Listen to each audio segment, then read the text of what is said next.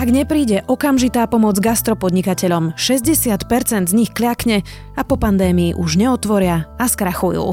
Vláda však od marca s gastrosektorom vôbec nerokovala. Je pondelok, 15. februára, meniny má pravoslav a bude dnes malá oblačnosť, naďalej chladno aj veterno, najvyššia denná teplota mínus 8 až mínus 3 stupne. Vítajte pri Dobrom ráne. Dennom podcaste Deníka Sme moje meno je Zuzana Kovačič-Hanzelová. Porozumieť peniazom, súkromným či verejným, nie je ľahké. Určite nie pre každého a podľa výsledkov prieskumov napríklad o finančnej gramotnosti s tým má problém naozaj veľa ľudí. Vieme to aj my v Indexe, štvrtkovom podcaste denníka ZME, v ktorom sa ekonomické súvislosti a trendy snažíme vysvetliť. Moje meno je Nikola Bajánová a Index nájdete vo všetkých podcastových aplikáciách, ako aj na webe denníka ZME, zme.sk.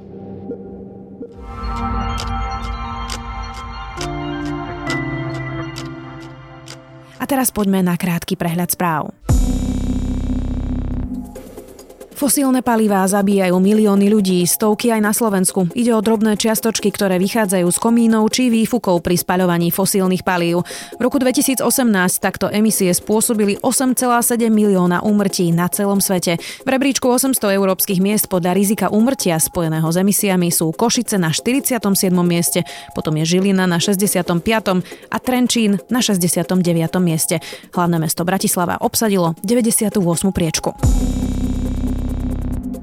Vedkýň na Slovensku je stále menej ako vedcov. V roku 2019 ich bolo 45 tisíc a tvorili zhruba 38% z celkového počtu vedcov a inžinierov. Najmenej vedkýň spomedzi únie má Luxembursko a Fínsko.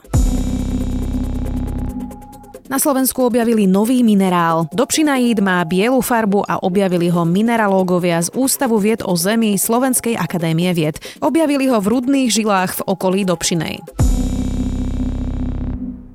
Viac takýchto správ nájdete na sme.sk.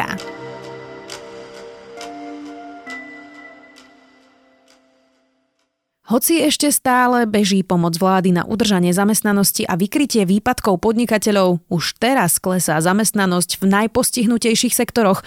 V ubytovacích službách klesla o 26% a v reštauráciách o 12%. Mnohé podniky a ubytovania sú zatvorené už od marca len s malou prestávkou a krachujú. Prvá pomoc z vlády im vykryla len časť výpadkov a hrozí, že mnohí z nich sa z tejto krízy už nespamätajú. Viac na túto tému s Otom Kóňom, spoluautorom viacerých iniciatív, ktoré sa momentálne snažia pomôcť práve najviac postihnutým odvetviam. Milujem gastro. Svoj deň si bez neho prakticky ani neviem predstaviť. Viete vôbec, koľko ľudí ho tvorí? Sú to majitelia prevádzok, pražiari kávy, drobní či veľkí pestovatelia, ale aj pivári, pekári, vinári a samozrejme aj barmani, čašníci. Či... O to, ako sa má momentálne podnikateľ na Slovensku? To je veľmi taká všeobecná otázka. Tých podnikateľov na Slovensku je vyššie, je vlastne takmer 600 tisíc. Najviac je malých a stredných podnikateľov, tých je až 596 tisíc. Naozaj tých najväčších je úplne minimum, to je 670, do ktorých sa väčšinou hovorí, to sú tí, tie, tie veľké korporácie a naozaj tí najväčší priemyselní zamestnávateľia. Keď sa pozrieme na tých malých a stredných podnikateľov, tam je to naozaj veľmi heterogénne. Tam sú aj tí, ktorí sa veľmi darí, sú to e-shopy, alebo dajme tomu majiteľia obchodov malých alebo drogéry.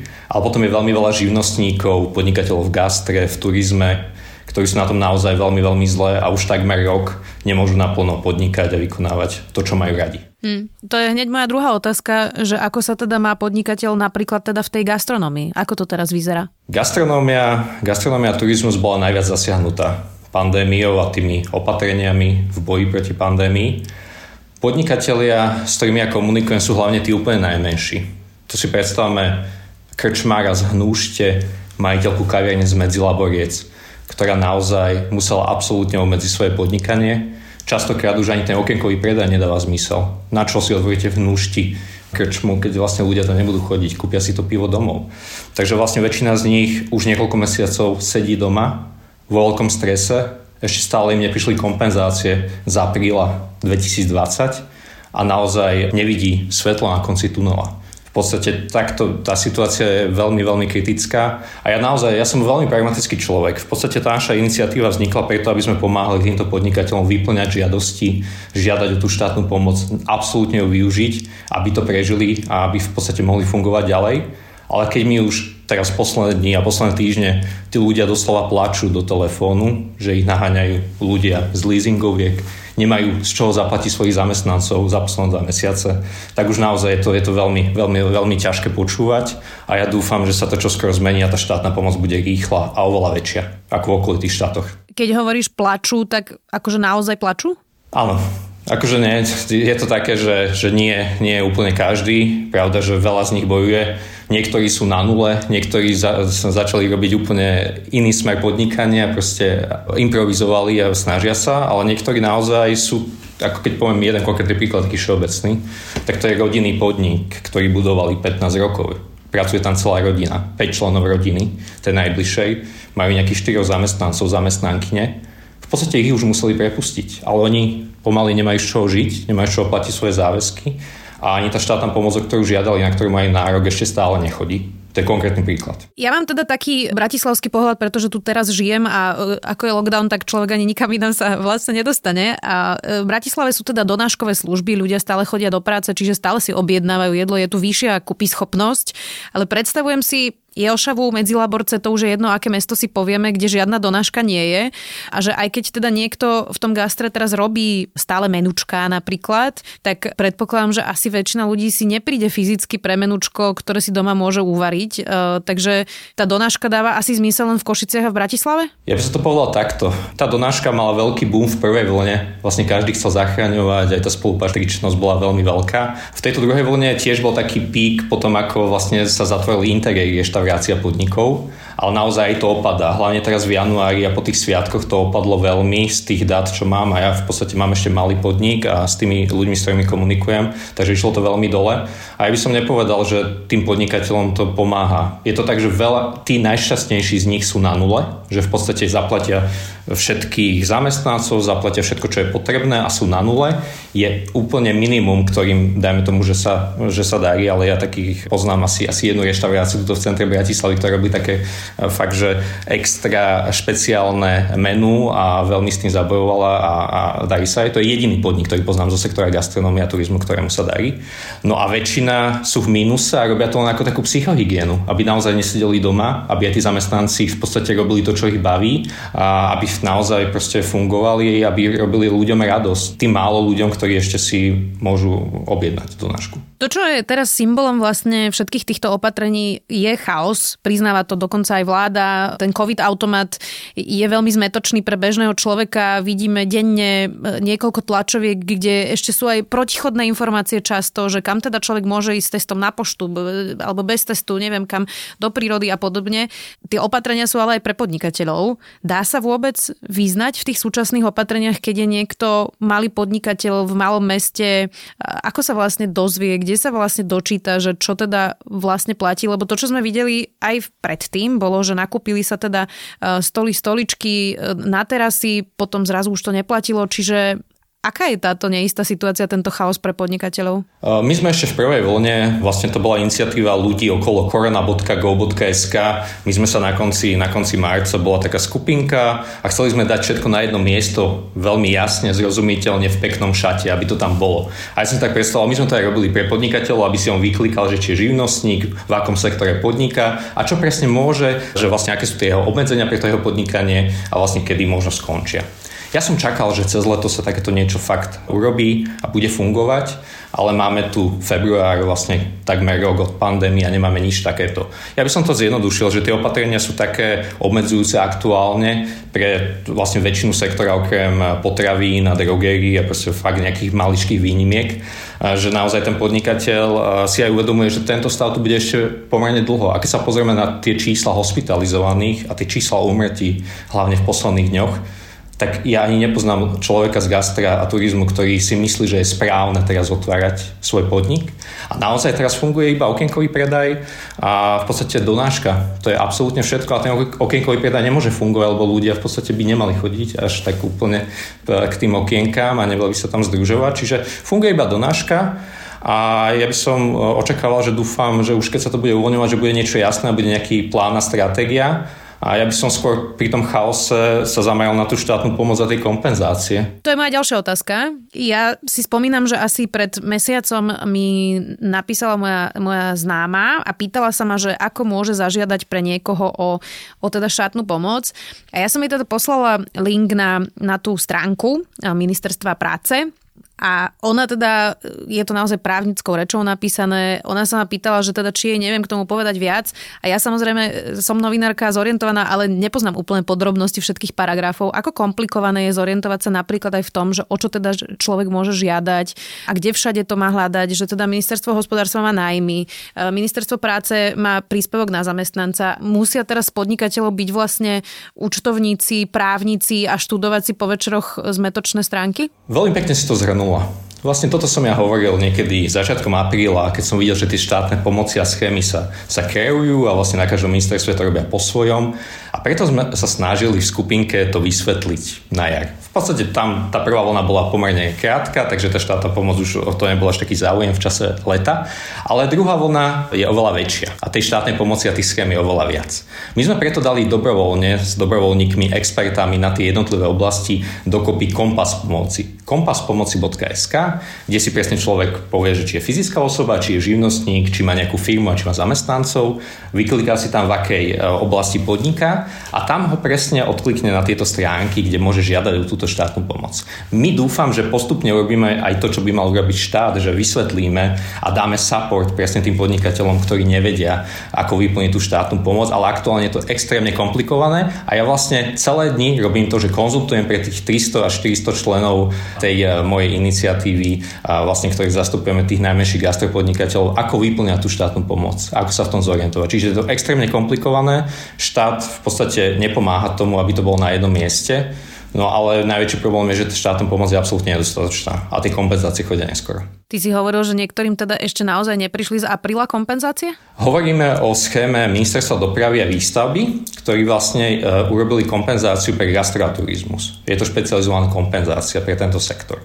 Táto pomoc a táto schéma bola predstavená niekedy okolo 13. v polovičke, v polovičke decembra ale vlastne ona, ona ide retrospektívne. Čiže je to pokles tržieb od apríla do októbra, za ktorý sme žiadali.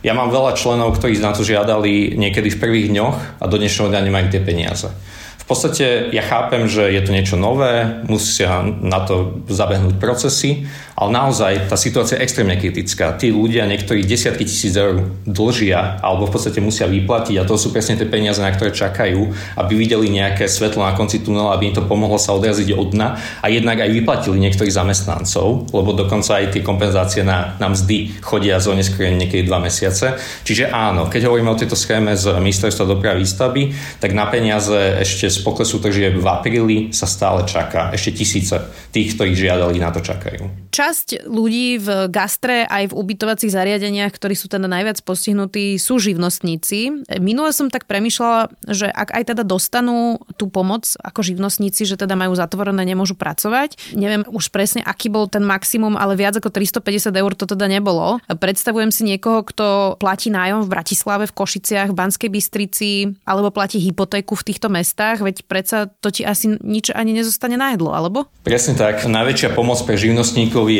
teraz vo výške 810 eur, ale to je až od oktobra. A vlastne teraz už zvyšujú na myslím, že 870 eur, ale to je až od 1. februára. Keď si od toho odpočítame, dajme tomu, že minimálne odvody, tak máme takých 500 eur, 450 eur. A to iba za to predpokladu, že ten človek a živnostník naozaj nič nevykonával, nemal žiadny obrad, nič mu neprišlo na účet, nedal žiadny bloček oveľa viac a vlastne tá priemerná štátna pomoc sa pohybuje okolo 300 350 eur, čo som vlastne sa dočítal z tých štatistík. Čiže keď si odčítame odvody, tak naozaj to nerieši nič a v zásade tomu podnikateľovi dá len peniaze na tie odvody. Čiže áno, keď hovoríme gastroturizmus, tak potom je veľká skupina živnostníkov, ktorí naozaj nemôžu vykonať svoje podnikanie a podnikajú v službách a teraz e, nemajú žiadne peniaze a už ani na tú hypotéku, lebo aj tie odklady hypoték skončili už 9 mesiacov prebehlo a teraz v januári museli splatiť prvé splátky po tom odklade. Na druhej strane, nevypomstilo sa teraz gastru aj ubytovaciemu sektoru to, že Niekedy zamestnávajú na čierno, niektorí predávajú bez bločku, často čašníci sú zamestnaní za minimálnu mzdu a vlastne zvýšok dostávajú buď na ruku alebo v rámci sprepitného. Čiže aj tie obraty, keď podvádzali predtým napríklad, sú teraz nižšie samozrejme na papieri a aj tí, ktorí žiadajú o, o, o pomoc na svoje pracovné miesto, tak e, to žiadajú z minimálnej mzdy napriek tomu, že tam mzda v skutočnosti bola úplne iná? Toto je taký, ja by som povedal, že mýtus. A bohužiaľ, e, keď som naposledy počul pána premiéra sa vyjadrovať ku gastro to bolo začiatkom decembra, keď zavieral všetky terasy. A bolo to o tom, že v zásade v tomto narratíve, že podnikatelia v gastro sú podvodníci a tí, ktorí podnikajú poctivo, tak sú v kľude a majú všetko preplatené. Ja poviem konkrétny príklad. Úplne idealizovaný. Podnikateľ zamestnával každého úplne čisto a plnú mzdu. Či dajme tomu, že 740 eur, dajme tomu, že to je malá reštaurácia niekde v Liptovskom Mikuláši. Čiže celkové mzdové náklady sú niekde 1000 eur. Potom platil nájom a ja som to presne vypočítal, že všetko dosiahol, že čiže všetci zamestnanci boli doma, vlastne boli na prekážkach, požiadal o, o kompenzácie v práce, potom nájmy a potom dajme tomu aj pokles tržieb, že všetko dával s bločkom, všetko proste odvádzal. Tento podnikateľ odviedol 100 tisíc eur do rozpočtu za posledné roky. Od marca do 15. januára je v mínuse 70 tisíc eur. 70 tisíc eur. To je malý podnikateľ, ktorý zamestnáva 12 zamestnancov. Čiže takáto je realita. Čiže najpoctivejší podnikateľ, ktorý absolútne dosiahol na celú, celú štátnu pomoc, ešte vrátane tej schémy z miesta sa dopraví, že tie peniaze mu už ešte neprišli, je v mínuse 60 až 70 tisíc eur. Takže takáto je realita. A, to nie, a my nikto nehovoríme, že tak tuto platí niekto na čierno tisíc eur, tak mu to vyplatia a proste dajte mu tie peniaze, aj keď to neodvádzal do sociálne poisťovne. O tom to vôbec nehovoríme. My dokonca nehovoríme ani o tom, že všetky fixné náklady, čiže ani nie všetkých týchto 70 tisíc eur nech je preplatených tomu podnikateľovi, ale nie je to ako v okolitých štátoch kde normálne tie schémy fungujú. Tí podnikateľ majú peniaze na účtoch a môžu platiť svojim dodávateľom, svojim zamestnancom všetko, ako má byť. U nás je to absolútne nefunkčné a je to hlavne kvôli tomu, že my sme asi jediná krajina Európskej únie, kde nebolo na najvyššej úrovni rokovanie s zástupcami nášho sektora, s premiérom, s ministrom hospodárstva, s ministrom práce, s ministrom dopravy a výstavby. Jediné ministerstvo, ktoré s nami komunikuje, je ministerstvo dopravy a výstavby, štátna tajomnička Bruncková a vlastne šéf sekcie cestovného ruchu Radus Dula, ktorý aj robil túto, túto schému. S nimi je to konštruktívne, ale ak sa nespoja všetky ministerstva, ak nebudú strategicky pristupovať k sektoru, ako je to v Rakúsku, ako je to v Česku, tak my tu nič nevyriešime a v podstate úprimne tí malí podnikatelia to vnímajú tak, že našej vláde je to absolútne ukradnuté tento sektor ale to je v pohode. Nech to len povedia. Nech to len povedia, že naozaj, že kašleme na vás, choďte do konkurzu, choďte do krachu, že proste budeme tieto konsekvencie brať. Len v podstate ani o nejakej novej štátnej pomoci sa nehovorí, že je to absolútne, ja som ne, nepočul nejaké konkrétne vyjadrenie k nášmu sektoru a naozaj my musíme už rokovať za jedným stolom so všetkými ministrami a hlavne s premiérom. Myslím si, že rovnako je na tom aj kultúrna obec e, z tohto, čo popisuješ. Čím si to vysvetľuje, že teda tie rokovania ešte neboli? Ja naozaj nechápem. My sme 13 asociácií a iniciatív, presne o takých malých, ako ja združujem 400 tých najmenších podnikateľov Slovenska, živnostníkov, až po veľkú asociáciu hotelov a reštaurácií Slovenska, naozaj výrobcovia e, polnohospodárských plodín, všetci proste, ktorí niečo v tom gastre robia a zastrešujeme 95% toho trhu. My sme poslali už 4 pozvánky na rokovania. My sme poslali prepočty, inšpirácie zo zahraničia, konkrétne argumenty. Už niečo, čo aj funguje v zahraničí. My tu nemusíme niečo vymýšľať nové. A my sme na to nedostali reakciu. Žiadnu. Jedine to ministerstvo dopravy výstavby so štátnou tajomničkou Brunskovou a s Raduzom Dulom, ktorý má na starosti tú schému, sme komunikovali, ale oni nezmôžu nič, ak ministri a premiér sa nespoja a strategicky nepochopia, v akom sme stave, ako to robia v Česku. V Česku bolo obmedzenie, vlastne ešte väčšie sprísňovanie. V ten večer sa stretol premiér, ministerka financí, minister prúmyslu a obchodu so zastupcami gastra a mali hneď schému na stole. O dva dní tá schéma bola vonku konkrétne a tí podnikateľe sa vedeli zariadiť. My nič takéto nemáme. Čiže ja naozaj, že nerozumiem. Ja naozaj nerozumiem. Záverečná otázka. Opäť je to iba bratislavský pohľad, keďže sme zalockdownovaní už, už mesiace. Chodím teda do práce, do obchodu a do drogerie, to je tak všetko, kam teda sa pohybujem a už v rámci toho môjho malého rádiusu okolo môjho domu vidím, že sú prevádzky, ktoré už majú na, na výklade napísané na prenájom a sú vlastne už e, zatvorené. Sú to prevádzky, ktoré tam boli naozaj dlhé roky. Predstavme si, že v lete v tom najlepšom možnom, možnom scenári už teda budeme zaočkovaní a budeme sa postupne vrácať do nejakého normálu. Koľko takýchto malých a stredných podnikateľov v gastre podľa teba to už jednoducho nedá a neotvoria potom? Keď sa aj pozrieme na tie oficiálne štatistiky, lebo vlastne aj náš minister financí stále hovorí, že HDP a všetko ide v poriadku, pravda, že to hlavne priemysel ťaha, a tento náš menší sektor sa to ukáže až potom neskôr, ale aj dnes boli štatistiky a veľmi zrastla nezamestnanosť v turizme a v týchto gastropodnikoch a čo my komunikujeme v našej iniciatíve, tak to bude rásť veľmi výrazne, v podstate alebo plínu výpovedné lehoty.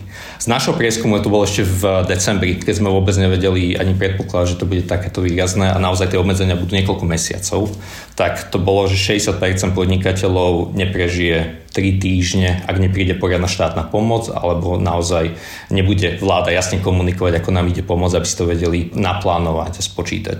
Ja predpokladám, že dve tretiny gastropodnikateľov, tých najmenších, skončia. Pričom to býva chrbtica krajiny, malé a stredné podniky? Malé a stredné podniky to je absolútna chrbtica, to je, to je proste 99% všetkých podnikateľov. Ich je 596 tisíc, tých, a najviac je tých malých živnostníkov a mikropodnikateľov do 10 zamestnancov. 60% HDP krajiny tvoria títo malí a strední podnikatelia. Oni zamestnávajú 73% všetkých zamestnancov. Proste malí podnikatelia môžu za to, že vlastne môžeme mať školstvo, môžeme mať nemocnice, všetko. A oni naozaj nemajú teraz zastúpenie a nikto s nimi nerokuje. Hovorí Oto Koňa, spoluautor viacerých iniciatív a zástupca malých a stredných podnikateľov. Vďaka.